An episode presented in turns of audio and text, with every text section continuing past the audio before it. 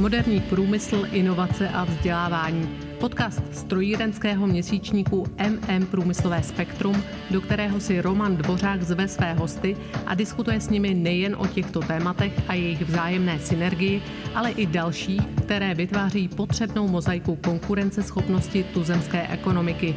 Přijměte prosím pozvání k poslechu aktuálního dílu.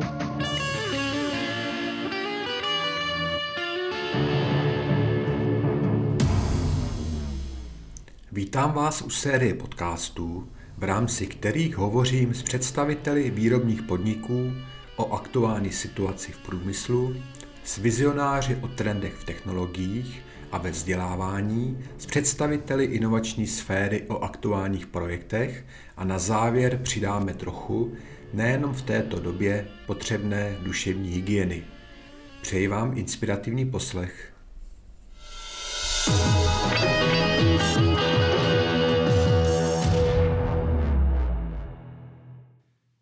Dobrý den. Dnes budu diskutovat s Pavlem Cesnekem o krizovém řízení v této nepřehledné době, dále pak s profesorem Jiřím Markem mimo jiné o praktikách, které on zavádí do výuky budoucí strojařů a na závěr ještě zůstaneme virtuálně Brně, abych požádal psychologa a pedagoga Petra Pachera o zamýšlení dopadů vlivu současné doby na psychiku manažérů a majitelů firem. Tak pojďme na to.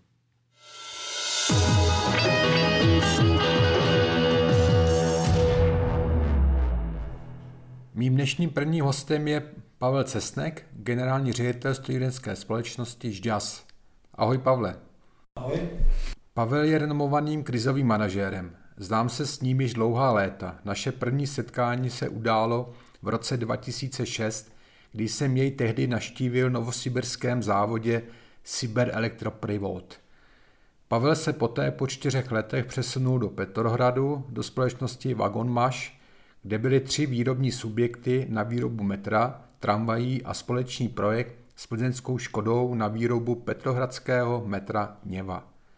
Následně Pavel dostal nabídku do ukrajinského Luhanska, kde řídil fabriku na výrobu lokomotiv o deseti tisících zaměstnancích, kterou však musel bohužel ze dne na den pod válečnou palbu v červenci 2014 opustit. Poté listopadu téhož roku nastoupil do firmy Lokomotivnie technologii opravárenské společnosti vozového parku Ruské železnice o velikosti deseti fabrik a 92 dep po celém Rusku. Celý holding tehdy měl na 70 tisíc zaměstnanců. Pavel byl osobně zodpovědný za čtyři fabriky celkem 13 tisíci zaměstnanci, které se nacházely teritoriálně od Orenburgu přes Astrachaň, Voroněž až po Uzurisk. V roce 2015 se pak z rodinných důvodů vrátil zpět do Čech. Zkušenosti na tehdy ani ne 42-letého člověka doslova neúrekom. Pavle, musel si na východě projít krizovým očistcem. A tak by se dalo říci, že tě současná nepředvídatelná doba covidu již nemůže ničím vyvést z míry a překvapit. Je tomu opravdu tak? Já jsem naturelem člověk, který rád řeší krize a krizové momenty a cítím se jako ryba ve vodě. Takže eh, z toho, co se děje kolem, a z těch nepředvídatelností a z častých změn, tak eh, já jsem na to zvyklý a mě to z míry nevyvádí, spíš Eh, kolegové kolem a, a lidé kolem, protože ty na tak eh, razantní a dramatické změny nejsou mnozí z nich ani mentálně nastavení a připravení. Ta krizová doba eh, mě spíš nabíjí, nabíjí, protože mě taková ta stabilní doba, kdy, kdy to všechno funguje, všechno, všechno šlapé hodinky, tak to, to mě moc nebaví. Já mám rád extrémní situace. Takže v podstatě u tebe žádná změna, prostě běží to tak. Krize přichází v cyklech, přišla by bez covidu. Ekonomika má však obrovskou setrvačnost. Co podle tebe nás ještě čeká? Já jsem předvídal krizi eh, spíše mm, jakoby iniciálnou automotiv. Eh, viděl jsem už ten pomaličku eh, klesající pokles poptávky v automotiv od roku, řekněme, podzim 2018. Více to akcelerovalo v roce 2019 A ta krize byla podle mě v nadvýrobě, že ta poptávka po těch autech nebyla, to, to je moje, moje, můj názor, co já si o tom myslím. A viděli jsme to, že začaly být eh, na podzim roku 2019 i volnější kapacity konstruktérů, eh, dodavatelských řetězců v rámci automotiv, takže eh, to byly první signály, kdy ten automotiv postupně klesá a COVID to samozřejmě všechno urychlil. To to hmm. všechno urychlil. Hmm. Co bude, sám, sám čekám spíš to horší, připravujeme se na, na to, že ta ekonomika bude postupně zadrhávat, protože pokud nejde ekonomika a ta prokazatelně jde na, já nevím, tři čtvrtě plynu, možná i méně, hmm. už víc jak rok, tak eh, to samozřejmě musí mít velké ekonomické dopady na poptávku, na investiční, eh, investiční eh, chuť našich zákazníků, našich potenciálních partnerů. Lidi budou více zatahovat za ruční brzdy, to znamená, ta, ta atmosféra ve společnosti bude se zhoršovat. Už i tak napjatá atmosféra do toho máme ještě volby, eh, které do toho budou samozřejmě eh, přispívat nějakým dílem, kdy politici budou slibovat mnohdy neúplně reálné a realistické věci. A to bude vytvářet tu atmosféru ve společnosti. No a my jako ředitelé firm a za námi majitelé firm se s tím budou muset potýkat hmm. A uvidíme, jak moc, jak moc ten propad bude. Já osobně si myslím, že přijde vlna, vlna, vlna insolvencí, Eh, jestli to bude před prázdninami nebo až po prázdninách, eh, ukáže čas, eh, protože zůstanou tady firmy, které budou mít, budou mít právo na život i, i v té, po té postcovidové éře, která bohužel ještě neskončila hmm. a pravděpodobně taky letos neskončí. Hmm jo, takže těch, těch nejistot a aspektů, se kterými my se všichni budeme muset potýkat, je tolik, Eh, my příklad eh, ze Žďasu eh, roste nám, roste nám vstupy železný šrot, hmm. legury hmm. a není naprosto jasné proč, jsou to hmm. jenom takové obecné komentáře našich dodavatelů, po případě analytiků, ale čím je to skutečně taženo, když ta poptávka zásadně neroste, nikdo není schopen rozklíčovat konkrétně. Jasně, jasně. Bohužel i ten trh se chová státně, takže. Když jde na to, tak všichni v panice nakupují, hmm. hmm. že to může být hmm. ještě horší. Hmm. hmm. Uvidíme, uvidíme co, co to přinese. A tenhle rok bude velký rok nejistoty, hmm. Eh, velký rok eh, zvratu a my, my se na to jako Rožďás i já osobně připravujeme. Hmm. Hmm. Jako, eh, samozřejmě přál bych si, aby ta situace byla pozitivnější, ale musíme se na to dívat, nebo já se na to musím dívat pragmaticky a ne, ne, ne předstírat, že tady problémy nemáme. No. Žijeme v globálním světě, takže všechno, všechno je provázáno. Teď, co mám informace, tak aktuálně je velký počet bankrotů strojírenských firm v Německu, na německém trhu. Jo. Takže návaznosti my, Německo, Čína. Prostě... Němci jsou napojení na globální trh, hmm. protože my jsme mnohdy subdodavatele německých hmm. dodavatelů. Hmm. My se snažíme i ten dodavatelský řetězec mít, mít nějak posichrovaný, aby jsme nebyli závislí jenom na jednom dodavateli, byť nemusí být ta alternativa nejlevnější, ale aby jsme byli zabezpečeni. Hmm. Ale, ale ne, nejsme schopni jakoby předjímat hmm, vešk, veškeré rizika, a kteří klíčoví nebo méně klíčové dodavatelé můžou z toho, z toho řetězce vypadnout. Jasně, ta makroekonomika je tak složitá, že prostě, jak jsi říkal úvodem, těžko predikovat, proč se to děje, zvyšování vstupu. Já sleduju lidské zprávy, nejenom české, české dodavatele hmm. zpráv a ruské, americké, eh, americké zdroje, bavím se se spoustou podnikatelů a, a, ředitelů firm a máme všichni někde přátelé v různých strukturách eh, finančních, hmm. takže z toho, z toho si já agreguji nějakou hmm. informaci, hmm. když to řeknu takhle, hmm. takhle a, a na základě toho si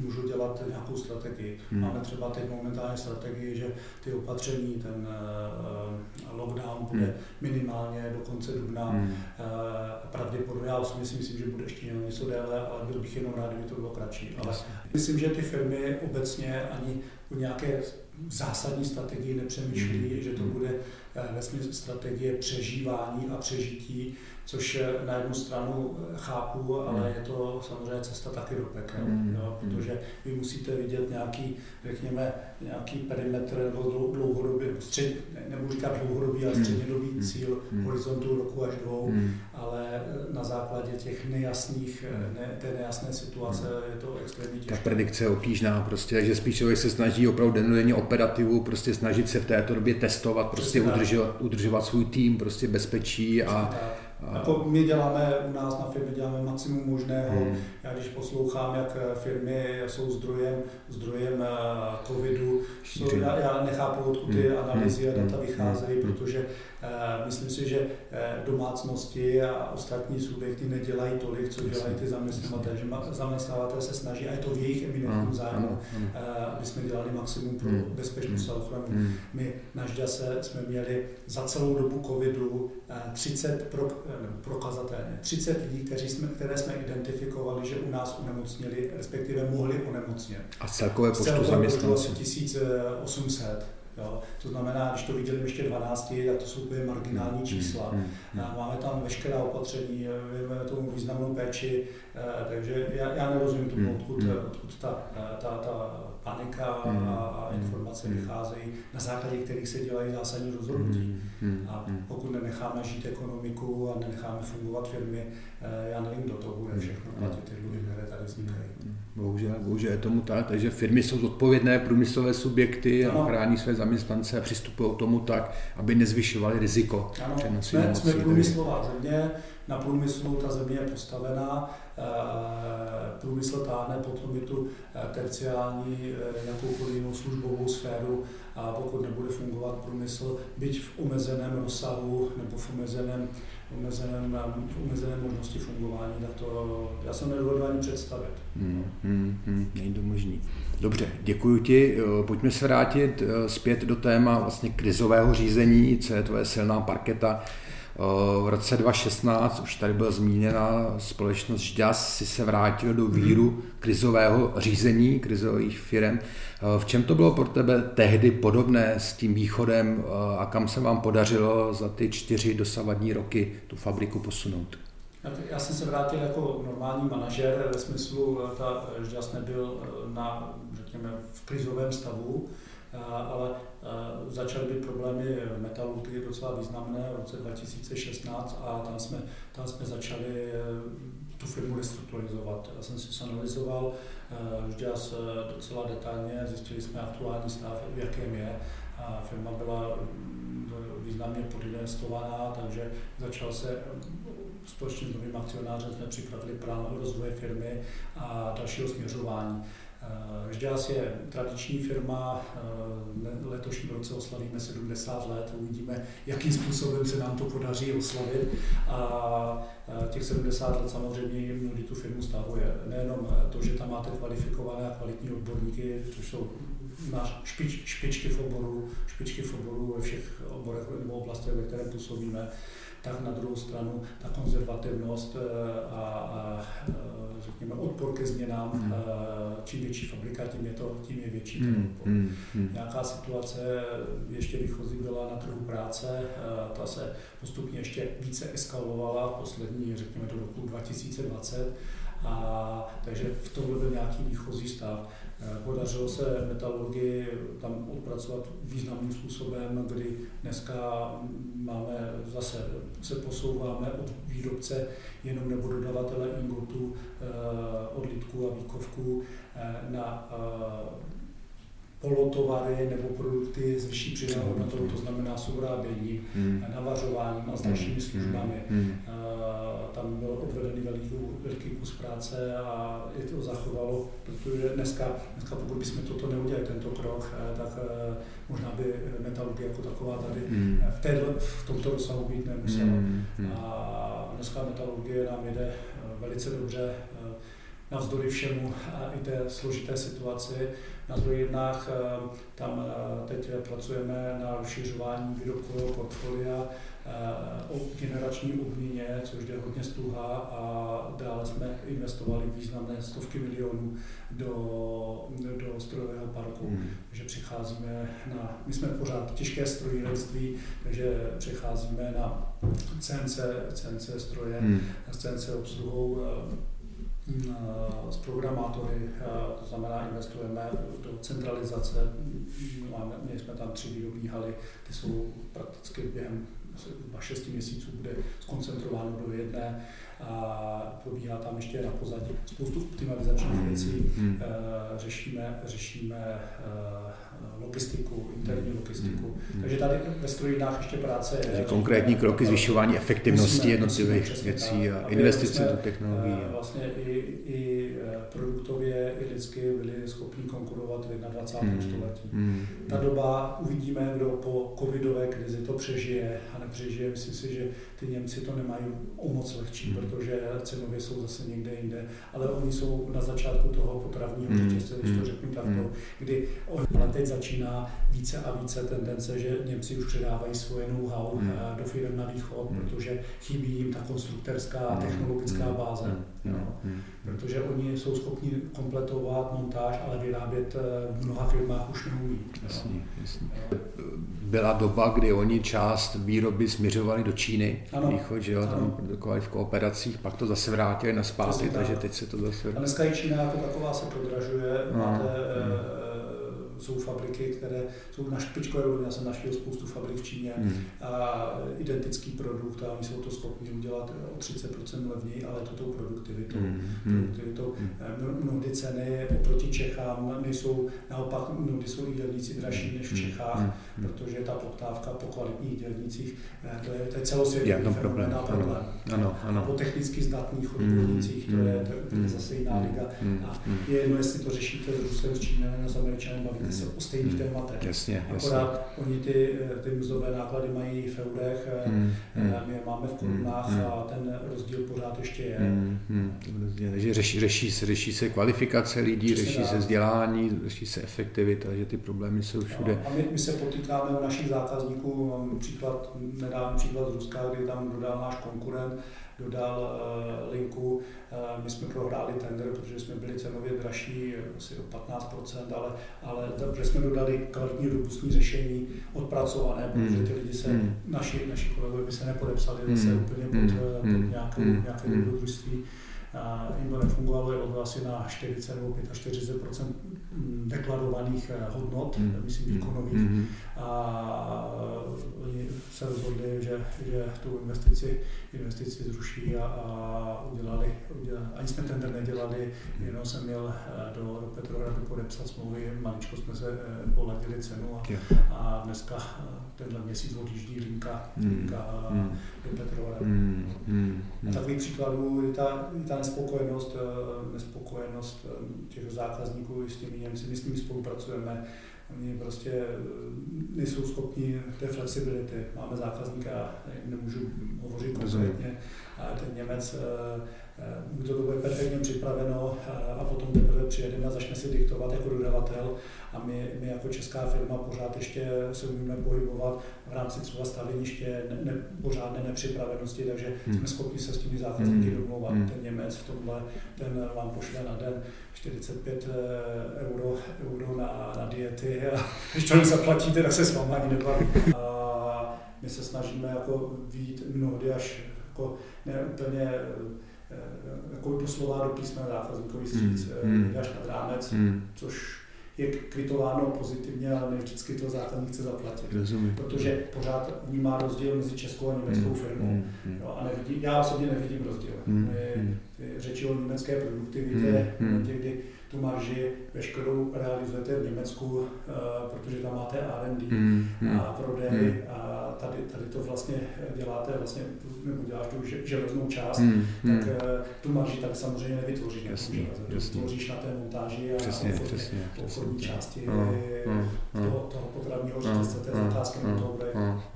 Oni vždycky vlastně čínský trh zlížel vůči Němcům s velkým velkým respektem, mm. že jo, vždycky pro ně bylo, vím, že je spoustu východoevropských firm zakládalo v Německu své ceřinky a skrze ně potom vstupovali na čínský trh, aby působili, působili robustněji vlastně a přesvědčivěji než ta východní část. My jsme historicky za poslední 40 let se tam vytvořilo tak obrovské výrobní know-how, mm.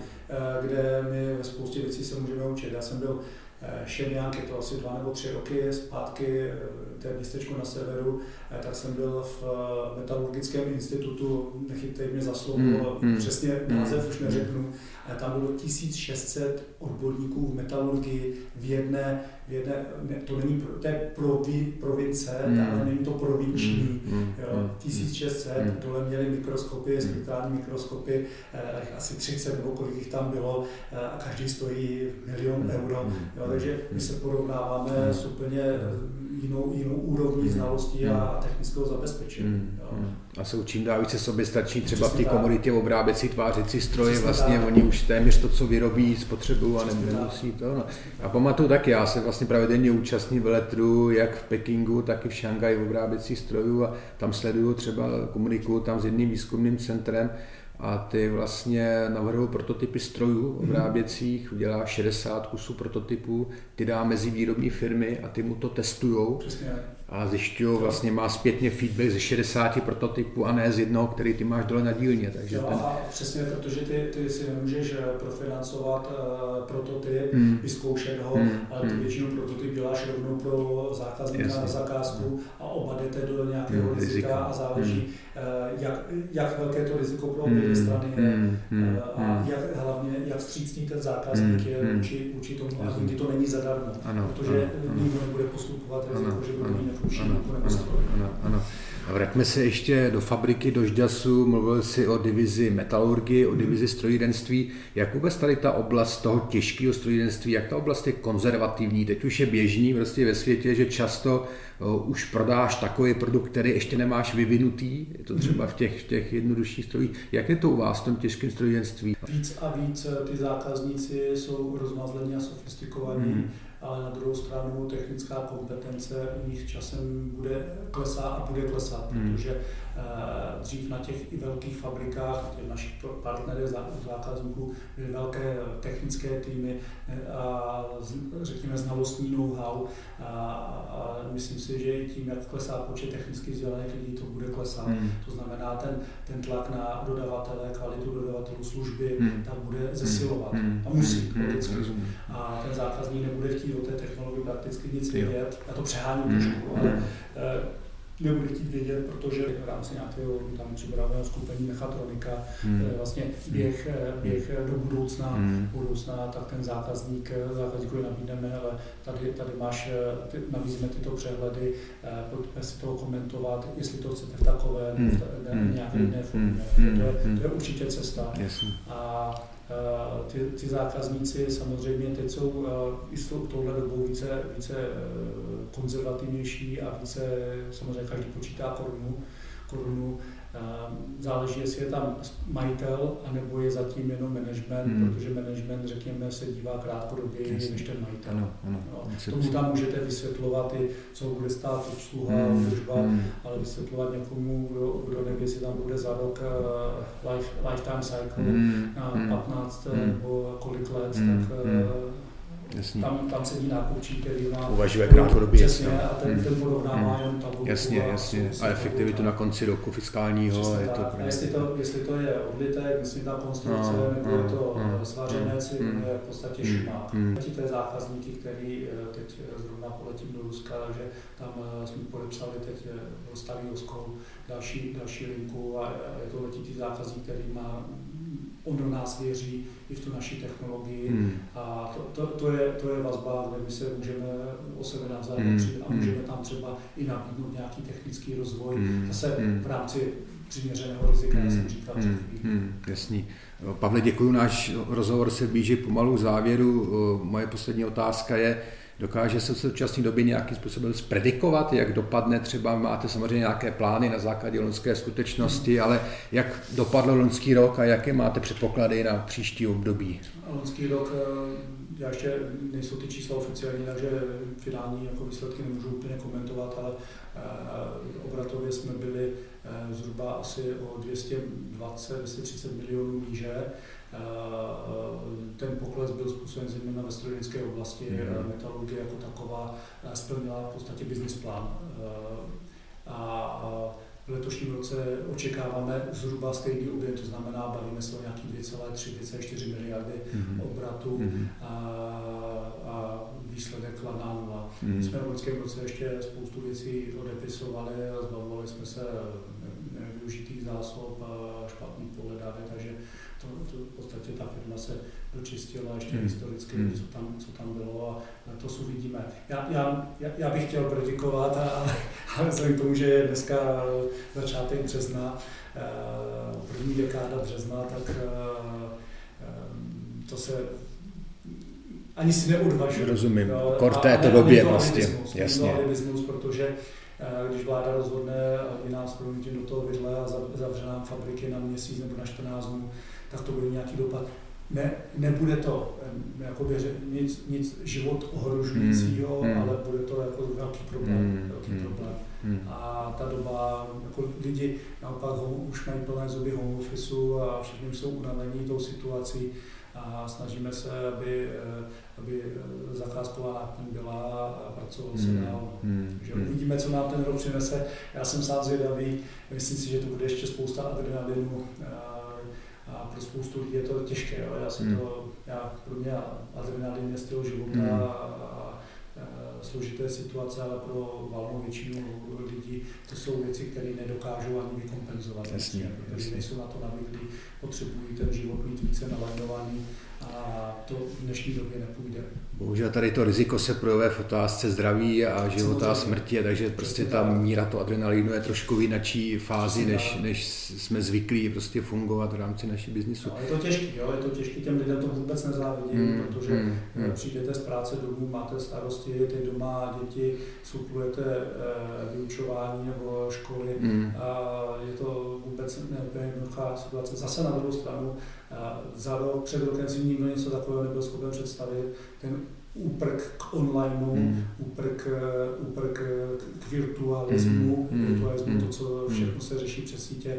Já jsem, i kdybych chtěl a chtěl to zrealizovat, tak podle mě bychom nebyli schopni mm. dosáhnout mm. v této oblasti mm. takových výsledků, mm. že jsme byli donuceni tou situací a když nemáš cesty zpátky, mm, tak to je nejlepší varianta. Mm, mm. A takže ten online, eh, nás do toho online prostředí hodně, hodně dotlačila, mm, nebo dotlačila ta situace mm, a spoustu věcí veletrhy, jo, to jsou velký témata, mm. budou v jakém dosahu, mm. dneska nikdo ne, netuší mm. a třeba ty spousta firm se třeba k velodromu nevrátí, mm. protože zjistí, že pro ně není třeba zajímavý prodejka.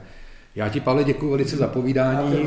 Přeju, přeju ti všecko dobré, ať se daří, ať se daří osobně ve fabrice a za tvůj čas a taky všecko dobré. Taky, taky, taky, taky, taky, taky ahoj. Čau.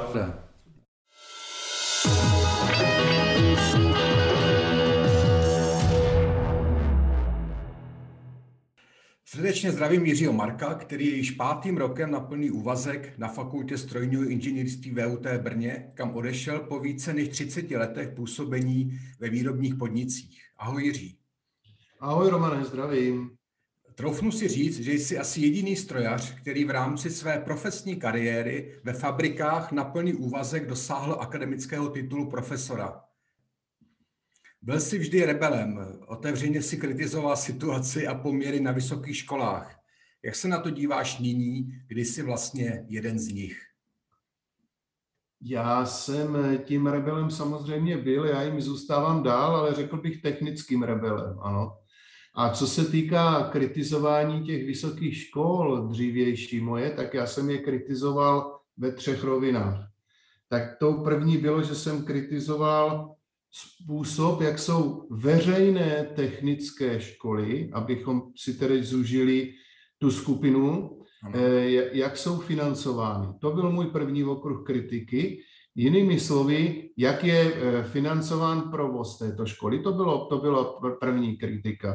Druhá byla, že jsem kritizoval eh, atraktivnost studia a ptal jsem se vždycky, proč, proč by měl ten člověk jít studovat zrovna tu vysokou technickou školu a ten obor. No a třetím, třetím bylo, jakým způsobem se provádí výzkum. A když se na to, když se na to protože ten výzkum byl v mých očích vždycky oddělený od praxe. Ale z velké části, ne samozřejmě ve všem, ale z velké části.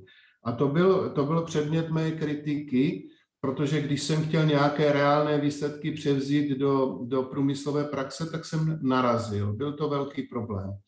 Nicméně, eh, abych odpověděl na tvou otázku, eh, tak já musím říct, že mě dohnala moje minulost. Asi tak bych to řekl. To je dobře, ne, pardon, a to je dobře nebo špatně? Jako ne, to je samozřejmě dobře, akorát, že teď sklízím plody toho, co jsem zasel, že jo, a co tak dlouho klíčilo a bylo jakoby schovaný a pak to jako teďka vyrostlo, no tak ve své podstatě já jsem byl vždycky rozkročený na obou dvou březích.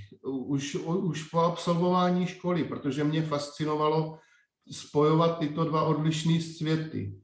Nicméně dneska, když už nejsem rozkročený a jsou jenom na té jedné straně toho břehu, tak mě ta minulost dohnala a já vidím, vidím to, že eh, ve své podstatě se, se, jsem se musel přehodnotit svůj, svůj náhled na tu celou věc. Protože jsou věci, který ty, kterou, který ti akademičtí pracovníci nezmění. A tou věcí je, jak je nastavený systém školství v České republice. S tím oni prostě nic neudělají. Eh, ať dělají, co dělají. S čím udělají eh, hodně, je atraktivnost toho studia, protože vždycky to záleží na tom, co, co je tam za lidi a jakým způsobem ti lidi to studium vedou. No a eh, s čím udělají ze všeho nejvíc, tak to je ten vlastní výzkum. Pokud ti lidi budou dělat úlohy, které budou použitelné v praxi, tak pošramocené jméno vysokých škol, já nechci házet všechny do jednoho pytle, některých vysokých škol, některých oborů, některých lidí se začne hodně spravovat.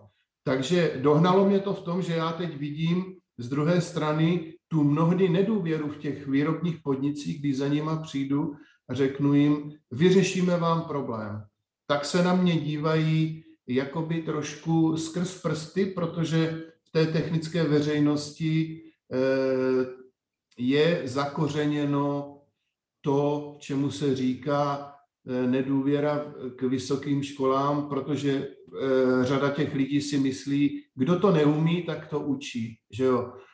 Takže ono to neplatí, ono je to hodně zkreslený, nicméně to je to, co mě dohání, že v podstatě to, co jsem dělal já vysokým školám, teď dělají průmyslové podniky mě.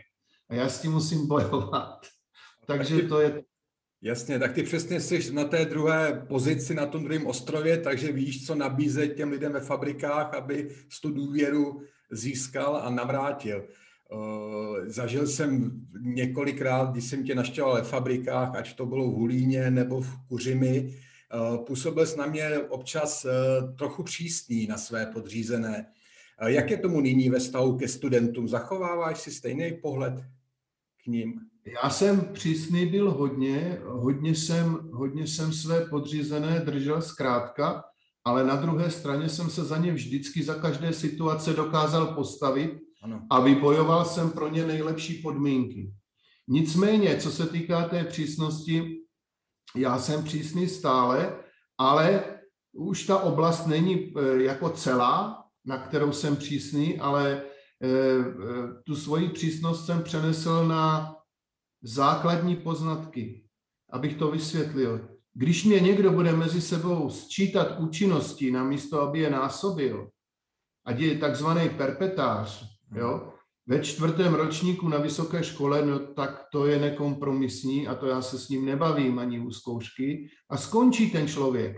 Skončí. Jestliže mě řekne, že účinnost v nějaké soustavě mu vyjde 180%, tak s takovým člověkem já se bavit nebudu prostě. To je urážka jeho i, mo, jeho i moje. Protože, takže já bych tu přísnost, tu jsem přenesl tady do těch základních věcí, do těchto hmm. základních znalostí, který by si ten člověk měl donést z nižších ročníků anebo ze střední školy. Ale jinak eh, se řídím zásadou, že člověk je tvor chybující a že je potřeba být tolerantní chybám druhých, ale ve fabrice jsem takový nebyl. Tam jsem tu chybu toleroval třikrát a pak jsem udělal tvrdá opatření. Ano. Tady e, jsem schopen prostě už e, svým způsobem být hodně tolerantní a benevolentní. Ovšem ne, jak říkám, znovu k základním znalostem. Rozumím, rozumím.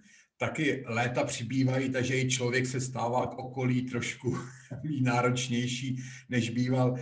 Já se ještě vrátím vlastně k tvému působení, kdy jsi pracoval jako technický ředitel a zároveň si měl úvazek eh, na vysoké škole na VUT v Brně na fakultě strojní a ty si i vlastně svým přístupem tím, že si vedl diplomanty, tak si potom snažil nebo nabízel si i uplatnění eh, v tvých pracovištích. Jak vlastně ty absolventi, kteří přišli ze školy eh, do firmy, s tebou komunikovali? Oni tě znali jako profesora, jako pedagoga a zároveň přišli k tobě jako k šéfovi, jako k technickému řediteli. Změnil se ten váš vztah? To byla, eh, to byla pro mě velká výhoda, že já jsem si ty lidi ošahal eh, během výuky, já jsem si je v podstatě vyučil v tom oboru obráběcích strojů a eh, věděl jsem, koho kupuju. Svým způsobem po technické stránce, nikoli věk po lidské. Ano. To jsou dvě rozdílné věci, které se mě později vymstily, ale toto není téma našeho hovoru. Ve své podstatě, ve své podstatě eh, jak jsme spolu komunikovali. My jsme nebyli, já jsem to nechápal jako vztah nadřízený, podřízený, já jsem to chápal jako partnerský vztah, protože jsem toho člověka už znal a věděl jsem, co od něho můžu čekat. Takže my jsme k sobě přistupovali jako e, dva spolupracující lidé, kteří mají stejný cíl, to znamená v té fabrice e, vymyslet nový stroj nebo vymyslet nějak, nějakou úpravu nebo něco a dotáhnout to do výkresové dokumentace a posledně, posléze zrealizovat a co je nejdůležitější, prodat zákazníkovi, tak tam jsem, tam jsem to chápal vždycky jako parťáci a troufám si tvrdit, že to tak cítili i ti moji studenti. Přičemž ale byla tam, byl tam respekt toho nadřízeného a podřízeného. Ale bylo to chápáno spíše jako parťáctví. Jasný, jasný, jasný, rozumím. Děkuji. Vraťme se znova na akademickou půdu. Často slýchám z řad zástupců vysokých škol, že znalost úrovně středoškoláků, který k ním přicházejí, hlavně na technické fakulty, není dostatečná. Jak vlastně ty vnímáš jejich znalosti? Přichází do styku i s bakalářským stupněm? S jakým stupněm, prosím tě? Bakalářským. Baka... Jo, protože vlastně tak tam se asi projevuje nejvíc. V tom prvním, druhém no, ročníku se projevuje nejvíc nějaký nedostatky těch znalostí těch středoškoláků. Já osobně e, e, mám jenom výuku v magisterském, magisterském studiu a e, v doktorantském bakalářském ne, takže to neumím říci, ale zase vidím, jak si lezou absolventi z toho bakalářského studia, mm-hmm. jo, eh, kteří se hlásí na to, na to magisterský. Ale co se týká, já, já teď aniž bych znal eh, nebo měl přímou zkušenost z, z toho, že učím průmyslováky přímo na bakaláře, tak eh, mám na to svůj zcela jasný vyhraněný názor. Eh, protože mým kamarádem je ředitel jedné průmyslové školy v Brně, dost významné na Sokolské ulici, tak často spolu o, této, o, těchto, o těchto problémech hovoříme. Ano. A můžu říct jedno. Já osobně si myslím, že ryba smrdí od hlavy.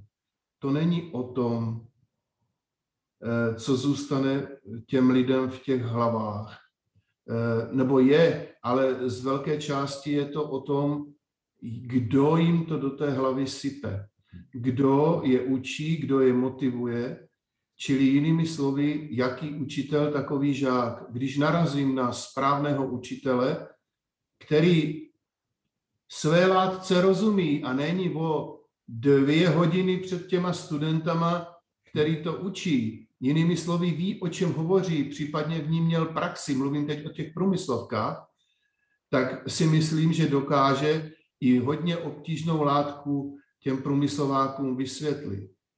E, a pak je tady ještě druhá složka, která to dost ovlivňuje. Tak za první je to ten učitel a za druhý si to myslím, že jsou to fyziologické vlastnosti toho studenta, toho člověka a jeho motivace. Buď teda chci, anebo nechci. Buď e, mám vůli a dokážu to a nechci tím projít, proplout cestou nejmenšího odporu a potom samozřejmě vznikají hodně zajímaví studenti i z těch průmyslovek a můžu říct, že já sám e, jsem měl v Hulíně průmyslováka, kterého jsem udělal šéfem vývoje mhm. a tento průmyslovák strčil do kapsy 90% inženýrů. Ano. Takže ono je to o tom, kdo ho učil, jak ho učil a pak je to o těch vlastnostech toho člověka samotného, čili toho žáka. Je tam velký množství promění, které hrajou roli v tom základním finálním pohledu. My jsme se spolu bavili i vlastně o tvém vlastně inovativním přístupu ve výuce vlastně v rámci poselství Garciovi. Mohl bys říct něco krátce o, o této metodě, kterou se snažíš aplikovat?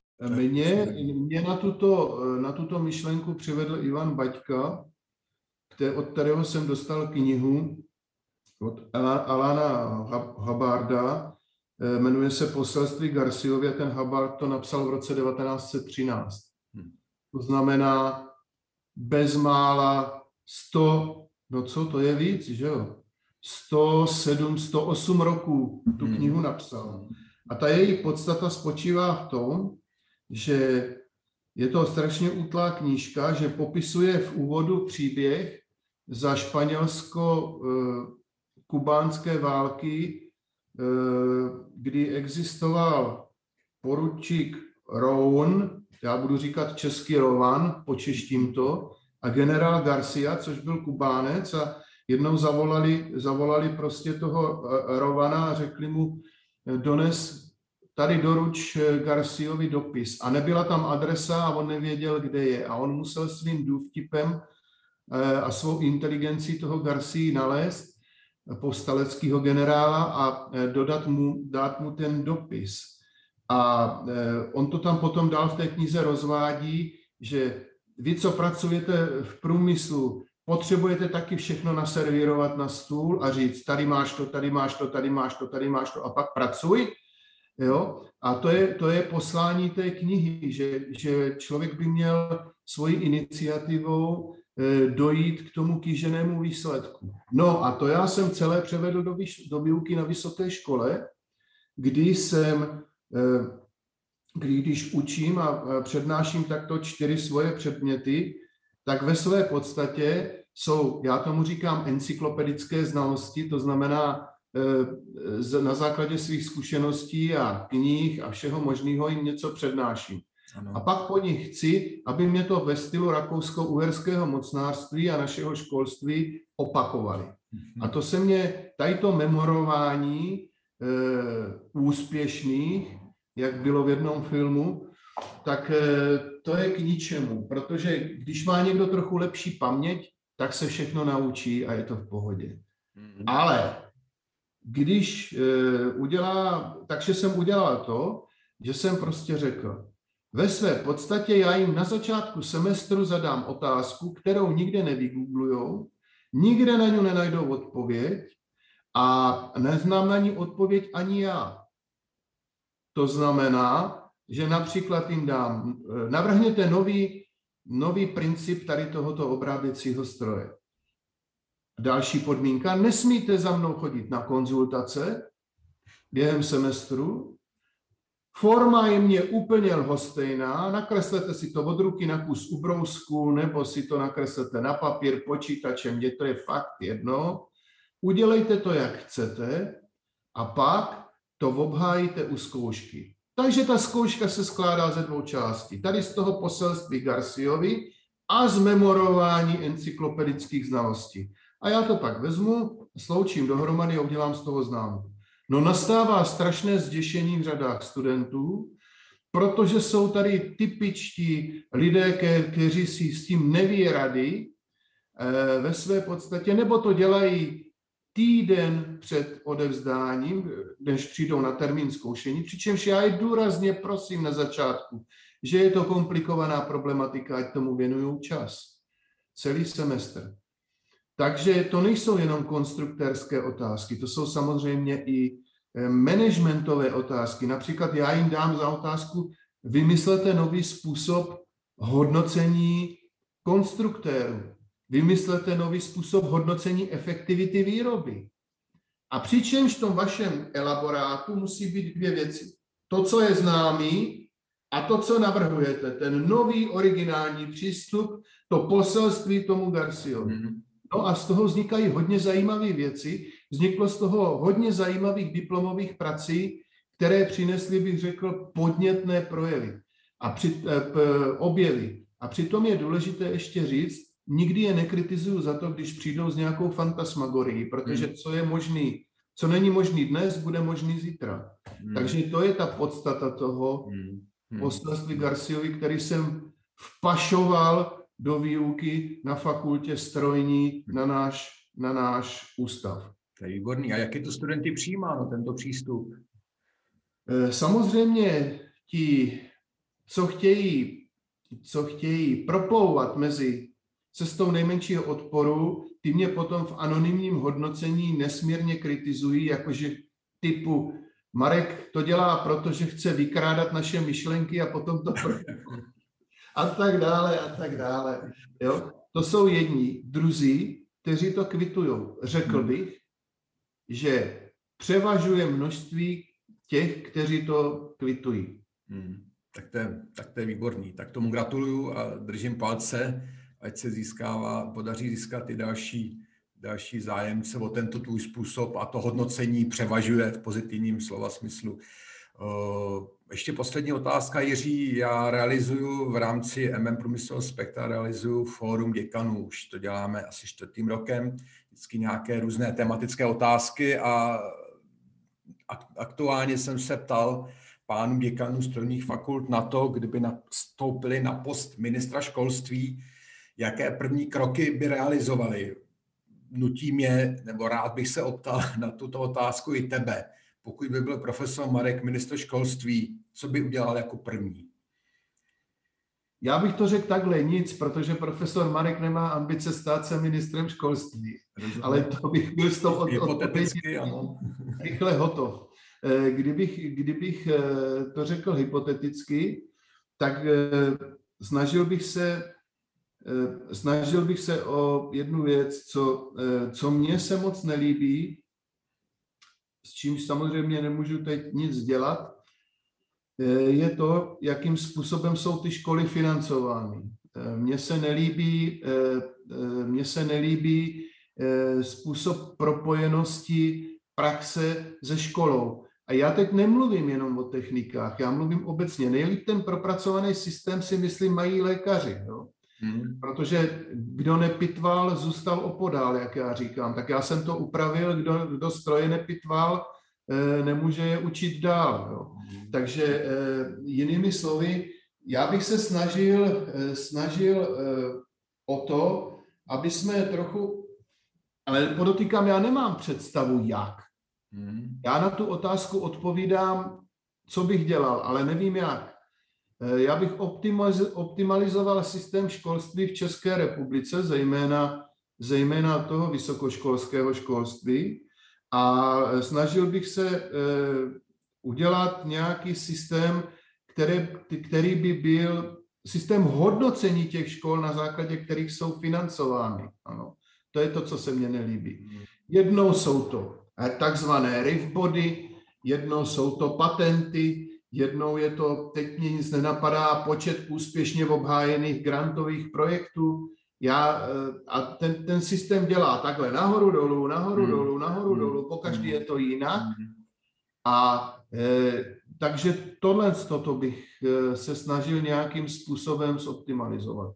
Ten systém, tu spolupráci, systém vůbec celého školství který je postavený na tom na tom modelu, tady ti něco řekneme a pak tě vyzkoušíme, tak ten se mě moc nelíbí, když jsem hmm. s ním prošel a žádný jiný neznám, kromě toho, co teď uplatňuju Tom Garciovi. Ale eh, chci říct, že snažil bych se změnit systém školství a, a to financování. Rozumím, rozumím. Ono pokud tomu je tak nadále, jak bývalo dříve, tak vlastně vysoké školy jsou financovány podle normativu na počet studentů prvního ročníku. No taky.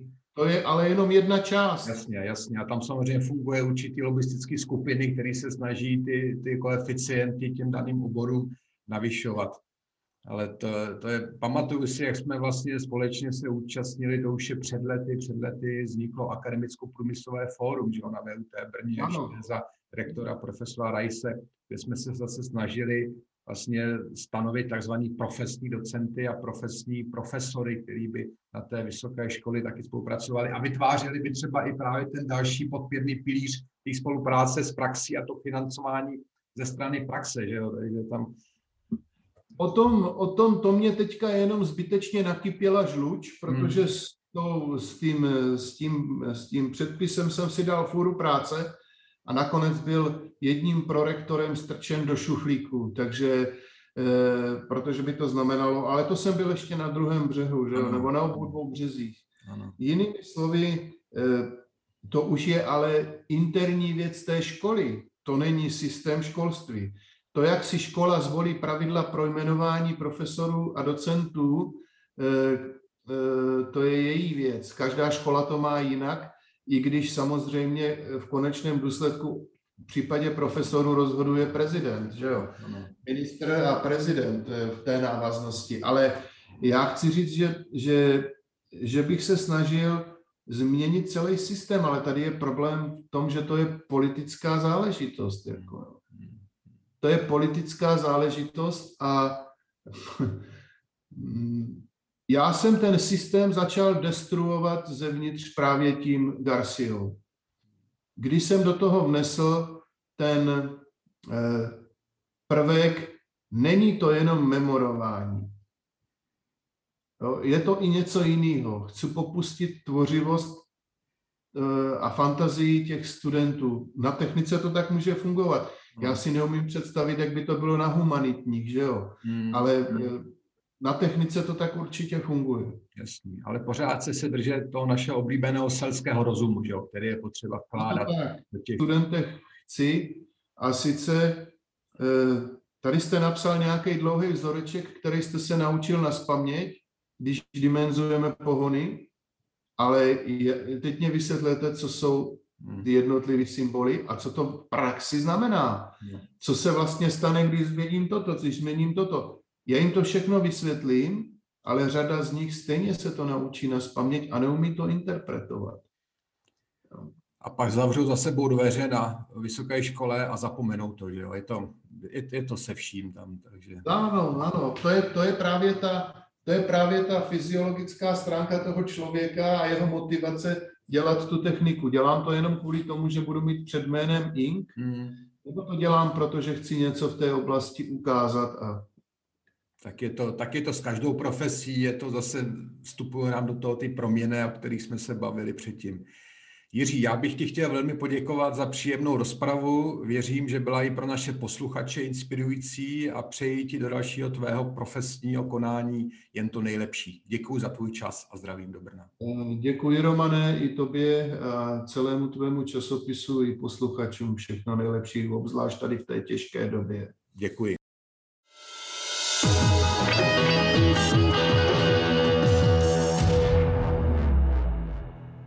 Dalším hostem podcastu MM Průmyslového spektra, který je věnovaný rozhovorům s profesionály ve svém oboru, je Petr Pacher, psycholog, pedagog, podnikatel, vizionář. Dobrý den, Petře. Dobrý den a děkuji za pozvání. Rádo se stalo. Se svým týmem se věnujete zejména výzkumu v oblasti psychodiagnostiky a konverzační hypnózy. Vaši klienti jsou často manažéři firem. Jak jsou svolní podstupovat tyto praktiky zkoumání jejich duše a jak vlastně následně přijímají realitu o svém nitru? No, hm, já si myslím, že tím přirozeným způsobem, jak fungujeme, tak jsme, protože už to nějakou dobu trvá, a řekl bych, že těch necelých 14 let se nám ta práce daří, tak si dovolím tvrdit, že fungujeme jako magnet.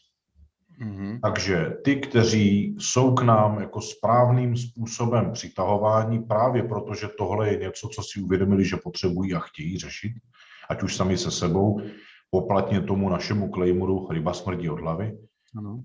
A nebo nejenom sami se sebou, ale i ve svém firmním týmu, tak ti jsou přitahováni, no a zbytek se přirozeně odpuzuje, protože mají pocit, že už všechno umí, všude byli a od všeho mají klíče a toto je tak základní překážka při rozvoji a učení osobnostním ať profesním, že já prostě nedokážu a nechci uspokojovat člověka, který má potřebu být nejchytřejší v místnosti. Já chci, aby lidé, kteří se chtějí rozvíjet, si vzali zodpovědnost za to, že právě jsou-li představitelé firm, tak potřebují být schopnější, eh, mít schopnější lidi kolem sebe, než jsou oni sami, aby se postupně eh, od aktivní účasti přes přihlížení mohli vzdálit a přitom ta firma prosperovala dál a oni si zažívali toho vyslouženého výdobytku, kvůli kterému se těmi majiteli stali. Mm-hmm, mm-hmm.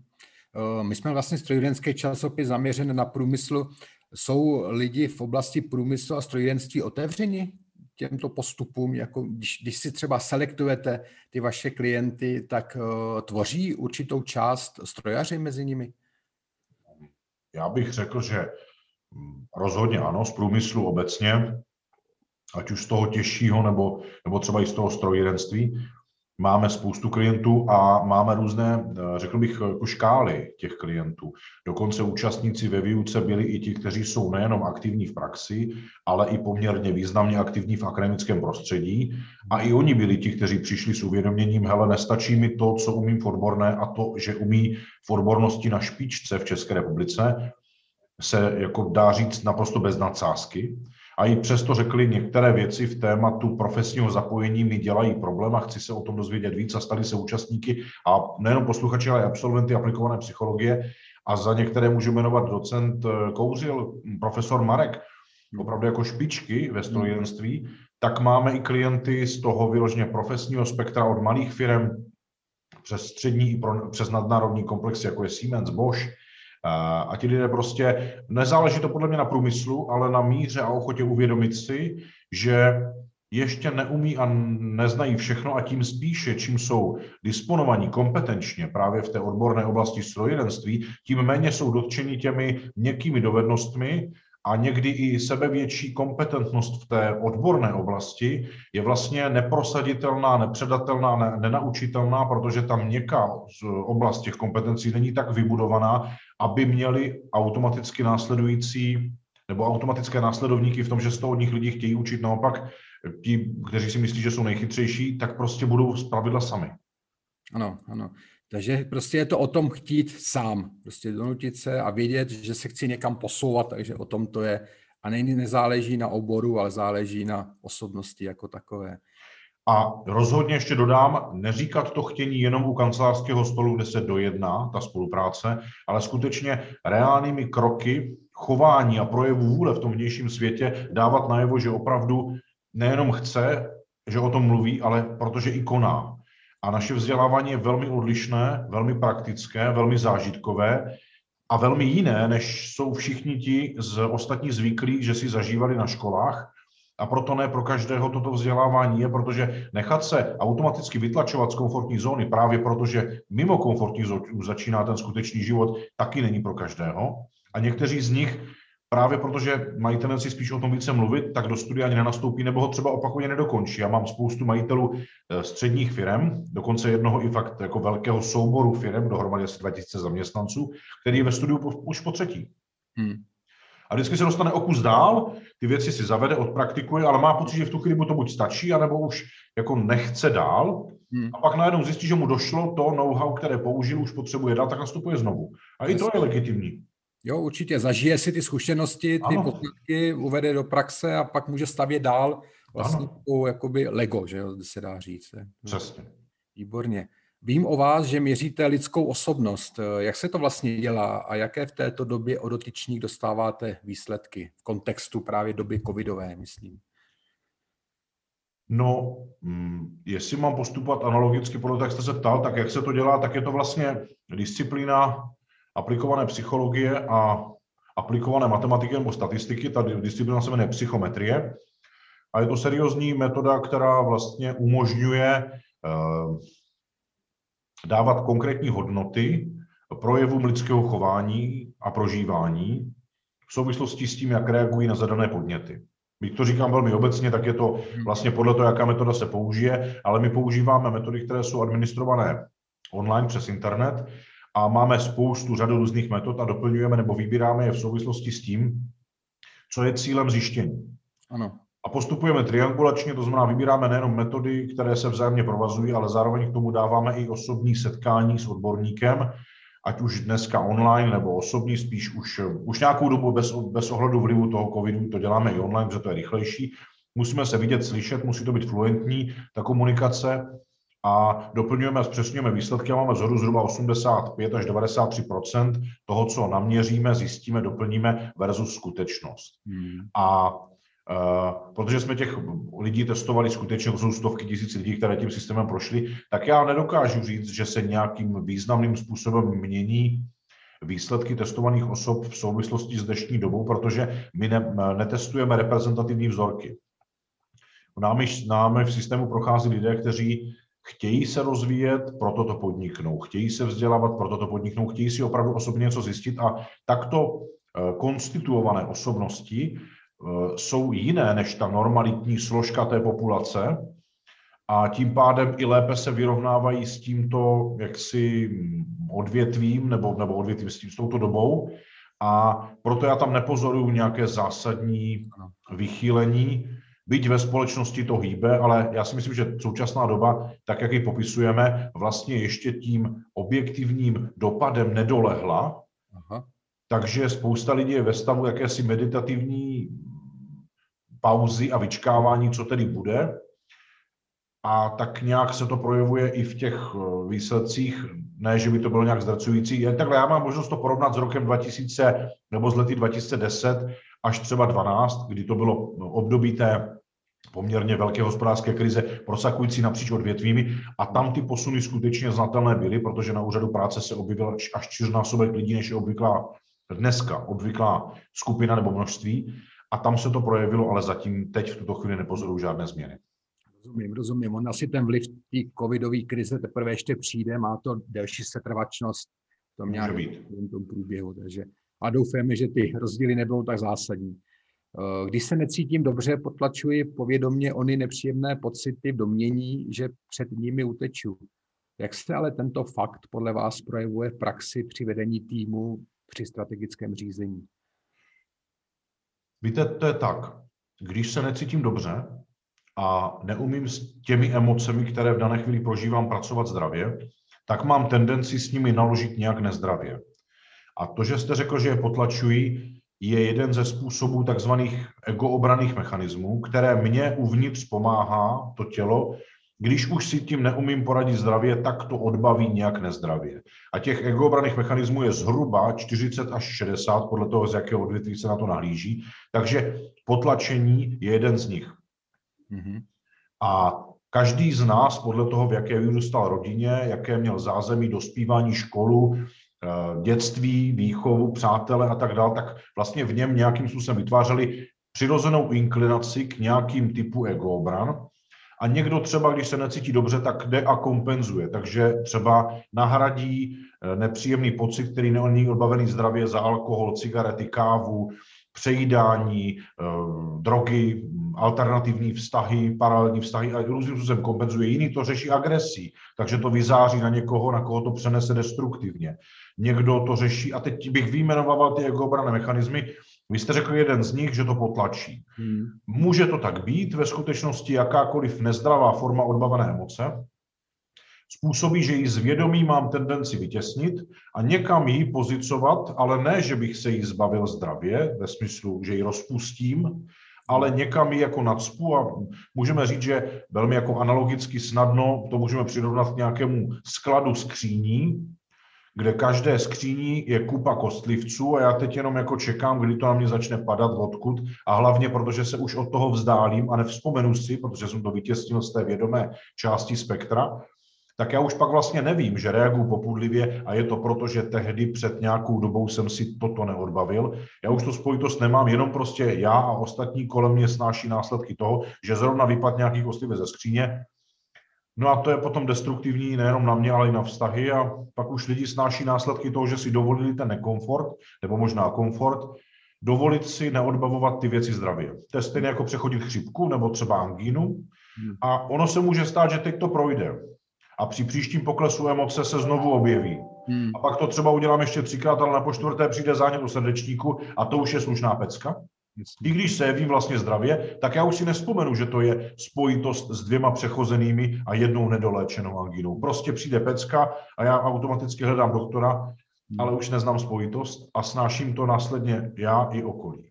Rozumím. Velmi, velmi příhodné příměry jste uvedl. Eh, aktuálně dostává na frak podle mě ego i těch největších borců, se kterými dříve v podstatě nic nehnulo.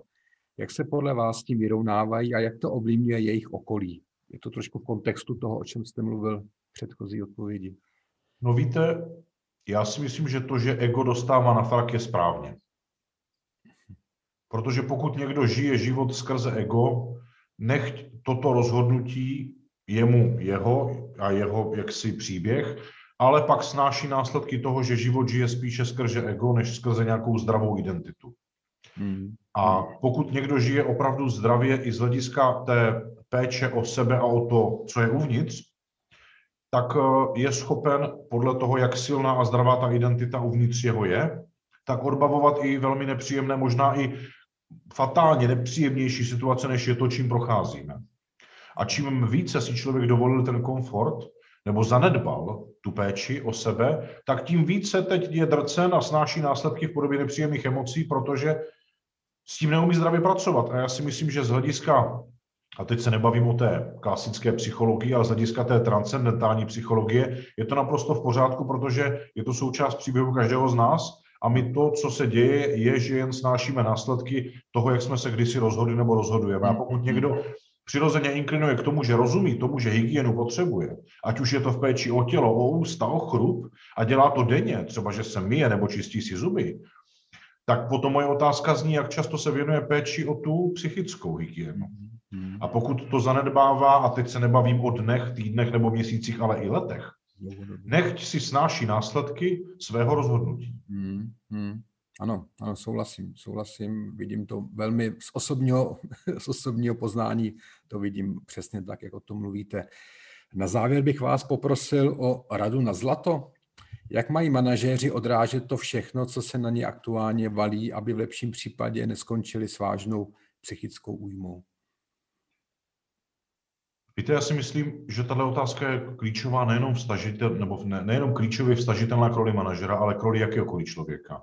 A dokonce si myslím, že tahle situace může být poučením pro nás, pro všechny, protože se děje újmou nám všem. A nemusí to být manažer, může to být dítě, které dneska zažívá už rok online výuku a vlastně se aso- disociovalo od té klasické společenské skupiny, do níž roky systémově patřilo a školství tak to probíhalo staletí. Tohle se vlastně nikdy historicky nestalo, že děti by byly doma na online výuce, takže každá sociální skupina, řekl bych, že každá role teď zažívá poměrně nekomfortní situaci a tím, že to je takto společensky jako popsatelný jev, tak máme všichni možnost se z toho nějak poučit. A ptáte se, jak vlastně dál postupovat, tak aby jsme se, teď to říct jako přeneseně nezbláznili, tak já si myslím, že to nejdůležitější je umět trávit čas sami se sebou umět se vrátit sami do své identity a právě do toho, o čem jsem mluvil předtím, aby jsme si uvědomili, že ať je situace sebe nepříjemnější, sebe více destruktivní, sebe více bolestivá nebo zraňující, tak vždycky je tady proto, aby nás něco naučilo.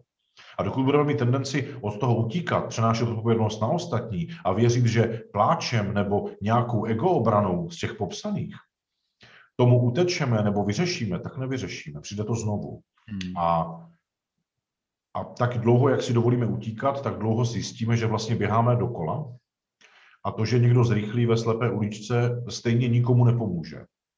Takže jestliže otázka zní, jak z toho ven, no tak ta klíčová odpověď zní, neutíkejme ven, ale vraťme se dovnitř.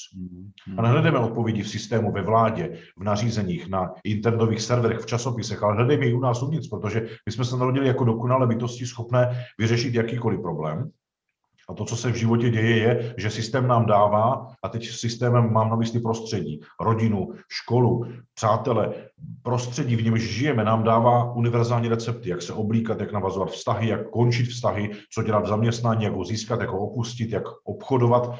Ale tohle všechno jsou vzorce někoho jiného a dokud my nenajdeme tu cestu sami k sobě a nespojíme se uvnitř, tak pořád budeme následovat život někoho jiného a tam hrozí riziko, že protože to nebude náš život, tak budeme neradi snášet následky rozhodnutí, o kterých si myslíme, že jsou naše. Takže můj, moje odpověď je jednoduchá. Vraťme se všichni sami k sobě a dělejme to tak moc a tak často, jak moc náročným situacím čelíme, abychom se byli schopni na ně dívat z vyšší perspektivy a rozhodovat se o nich, ať jsou sebe více nepříjemné, protože jsou tady proto, aby nás udělali někým, kým ještě nejsme tedy kompetentnějším tyto situace zvládat a pak zvládat i, i ty náročnější, které třeba ještě přijdou. K tomu není co dodat. Panu Rada na zlato. Děkuji vám za velmi Já vám pak vystavím fakturu, jo?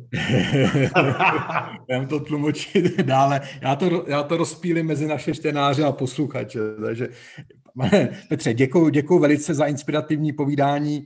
Naším hostem byl Petr Pacher. Děkuju. Já děkuji moc za pozvání a těším se, že to vyjde třeba příště. Romane, mějte se hezky a všem posluchačům děkuji za pozornost, kterou jste věnovali tomuto podcastu.